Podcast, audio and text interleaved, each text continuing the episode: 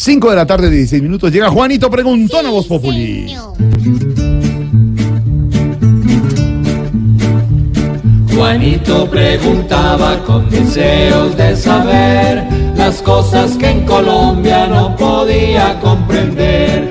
Juanito, a tus preguntas damos hoy contestación, para que no te confunda tanta desinformación.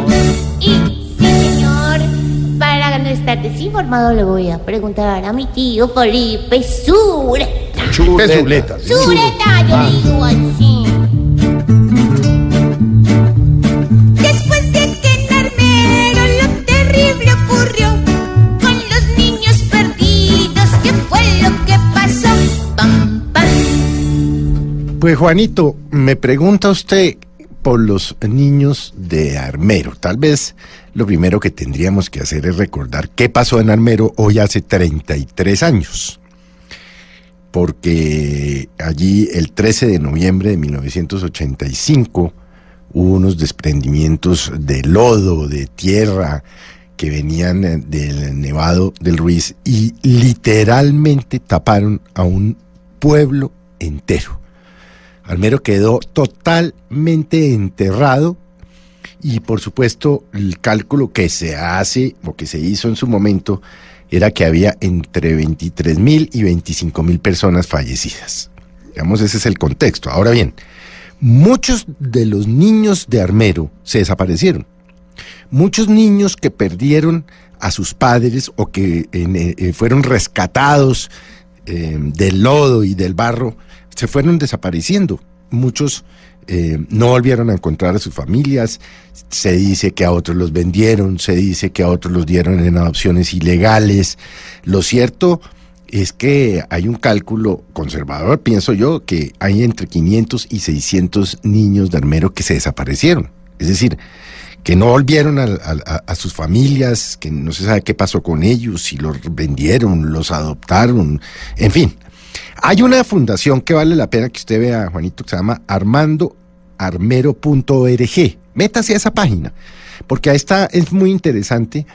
Un grupo de colombianos se ha metido desde hace muchos años en este tema a tratar de reunificar las familias de Armero con los niños de ese entonces. Esos niños de ese entonces, pues ya hoy son adultos. Eh, muchos, inclusive han encontrado que muchos de ellos los habían sacado ilegalmente al exterior. Y gracias a esta organización han vuelto a encontrar a sus padres o a sus abuelos o a sus hermanos. Así pues, Juanito, que eso es lo que, lo que pasó con los niños de Armero y como le digo, pues eso es una tragedia eh, que hoy re- tristemente recordamos quienes en ese momento eh, vivimos el tema de cerca, no podíamos creerlo, no podíamos creerlo cuando eh, en ese entonces transmitía Yamid Ahmad en Caracol Radio. Tal vez fue el primero que arrancó con las transmisiones y cuando empezamos a ver las primeras imágenes y a oír esta tragedia, no creíamos de lo que había pasado. Y evidentemente, pues algo aprendió el país de esta tragedia. Esto era una tragedia anunciada. Se sabía que tarde o temprano iba a pasar. No se, no se dieron las alertas tempranas, pero las pocas que se dieron la gente no creyó, ¿no? Y obviamente, pues, eh, obviamente, pues, es, digamos, es una eh, oportunidad para recordar esta tragedia y, por supuesto, para solidarizarnos, aún después de tantos años, con las víctimas de Armero. Qué pesar, tío, me hizo llorar. Juanito, tu pregunta te pudimos resolver. Mañana nuevamente nos volveremos a ver.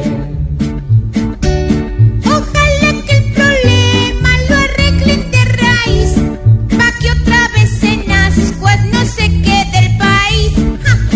Pobre Juanito preguntó siempre buscando explicación. Solo Blue Radio le dará contestación. 5 de la tarde, 21 minutos. En segundos venimos con el hashtag y todos los oyentes. Abriremos las líneas, ¿qué tal que salga el oyente o el empresario? Tendremos al senador Robledo desde el Congreso, los consejos de la doctora Labia. Ay, don Tarcicio y Esteban desde la peluquería llamando a don Norberto. 521. El domingo, humor y opinión en Voz Populi. TV.